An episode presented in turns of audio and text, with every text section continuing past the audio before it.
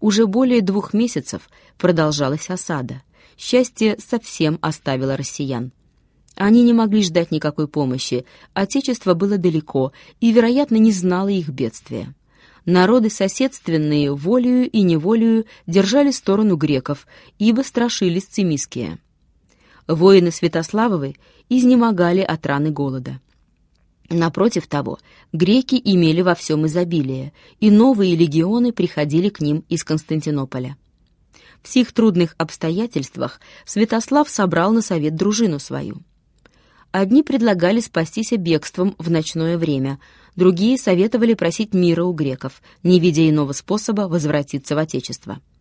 Наконец все думали, что войско российское уже не в силах бороться с неприятелем, но великий князь не согласился с ними и хотел еще испытать счастье оружия. «Погибнет», — сказал он с тяжким вздохом, — «погибнет слава россиян, если ныне устрашимся смерти. Приятна ли жизнь для тех, которые спасли ее бегством? Не впадем ли в презрение у народов соседственных, доселе ужасаемых именем русским?» Наследием предков своих мужественные, непобедимые, завоеватели многих стран и племен, или победим греков, или пойдем с честью, совершив дела великие. Тронутые сею речью, достойные его сподвижники громкими восклицаниями изъявили решительность геройства, и на другой день все войско российское с бодрым духом выступило в поле за Святославом он велел запереть городские ворота, чтобы никто не мог думать о бегстве и возвращении в Доростол. Сражение началось утром. В полдень греки, утомленные зноем и жаждою, а более всего упорством неприятеля, начали отступать, и Цимиский должен был дать им время на отдохновение. Скоро битва возобновилась. Император, видя, что тесные места вокруг Доростола благоприятствуют малочисленным россиянам, велел полководцам своим заманить их на обширное поле притворным бегством. Но сия хитрость не имела успеха. Глубокая ночь развела воинство без всякого решительного следствия.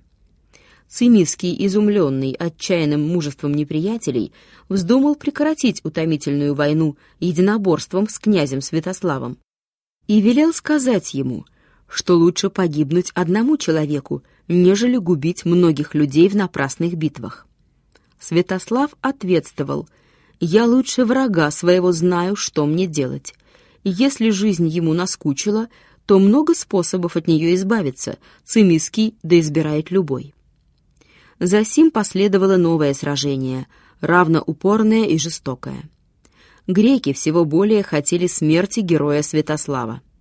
Один из их витязей именем Анимас открыл себе путь сквозь ряды неприятелей, увидел великого князя и сильным ударом в голову сшиб его с коня. Но шлем защитил Святослава, и смелый грек пал от мечей дружины княжеской. Долгое время победа казалась сомнительную. Наконец и моя природа ополчилась на Святослава. Страшный ветер поднялся с юга, и, дуя прямо в лицо россиянам, ослепил их густыми облаками пыли, так что они долженствовали прекратить битву, оставив на месте пятнадцать с половиной тысяч мертвых и двадцать тысяч щитов. Греки назвали себя победителями. Их суеверие приписало сию удачу сверхъестественному действию. Они рассказывали друг другу, будто бы святой Феодор Стратилат явился впереди их войска и, разъезжая на белом коне, приводил в смятение полки российские. Святослав, видя малое число своих храбрых воинов, большую частью раненых и сам уязвленный, решился, наконец, требовать мира. Цимиский, обрадованный его предложением, отправил к нему в стан богатые дары. «Возьмем их», — сказал великий князь дружине своей, когда же будем недовольны греками, то, собрав войско многочисленное, снова найдем путь к Царюграду. Так повествует наш летописец, не сказав ни слова о счастливых успехах греческого оружия. Византийские историки говорят, что Цимиский, дозволяя Святославу свободно выйти из Болгарии и купцам российским торговать в Константинополе, примолвил с великодушной гордостью. «Мы, греки, — любим побеждать своих неприятелей не столько оружием, сколько благодеяниями. Императорский вельможа Феофан Синкел и российский воевода Свинельд именем государей своих заключили следующий договор, который находится в Несторовой летописи и также ясно доказывает, что успех войны был на стороне греков. Ибо Святослав, торжественно обязываясь на все полезное для империи, не требует в нем никаких выгод для россиян. Месяца июля, индикта, 14 в лето 6479-971 года. Я, Святослав, князь русской, по данной мною клятве хочу иметь до конца века мир и любовь совершенную с Цимискием, великим царем греческим, с Василием и Константином, боговдохновенными царями, и со всеми людьми вашими, обещаясь именем всех сущих подо мною россиян, бояр и прочих никогда не помышлять на вас, не собирать моего войска и не приводить чужеземного на Грецию, область Херсонскую и Болгарию. Когда же иные враги помыслят на Грецию, да буду их врагом и доборюся с ними. Если же я или сущие подо мною не сохранят сих правых условий, да имеем клятву от Бога, в коего веруем, Перуна и волоса Бога скотов. Да будем желты, как золото, и собственным нашим оружием иссечены. В удостоверение чего написали мы договор на сей хартии и своими печатями запечатали. Утвердив мир, император снабдил россиян съестными припасами, а князь российский желал свидания с Цимискием.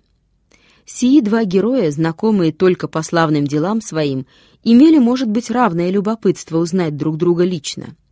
Они виделись на берегу Дуная. Император, окруженный златоносными всадниками, в блестящих латах приехал на коне. Святослав в в простой белой одежде и сам гребя веслом. Греки смотрели на него с удивлением. По их сказанию, он был среднего роста и довольно строен, но мрачен и дик видом, Имел грудь широкую, шею толстую, голубые глаза, брови густые, нос плоский, длинные усы, бороду редкую и на голове один клок волос, в знак его благородства. В ухе висела золотая серьга, украшенная двумя жемчужинами и рубином. Император сошел с коня, Святослав сидел на скамье в ладьи. Они говорили и расстались друзьями. Но сия дружба могла ли быть искреннею? Святослав с воинами малочисленными, утружденными, предприял обратный путь в Отечество на ладьях, Дунаем и Черным морем, а Цимиский в то же время отправил к печенегам послов, которые должны были, заключив с ними союз, требовать, чтобы они не ходили за Дунай, не опустошали Болгарии и свободно пропустили россиян через свою землю. Печенеги согласились на все, кроме последнего, досадуя на россиян за то, что они примирились с греками. Так пишут византийские историки, но с большей вероятностью можно думать совсем противное. Тогдашняя политика императоров не знала великодушия. Предвидя, что Святослав не оставит их надолго в покое, едва ли не сами греки наставили печенегов воспользоваться слабостью российского войска. Нестор приписывает сие коварство жителям Переяславца. Они, по его словам, дали знать печенегам, что Святослав возвращается в Киев с великим богатством и с малочисленную дружиною.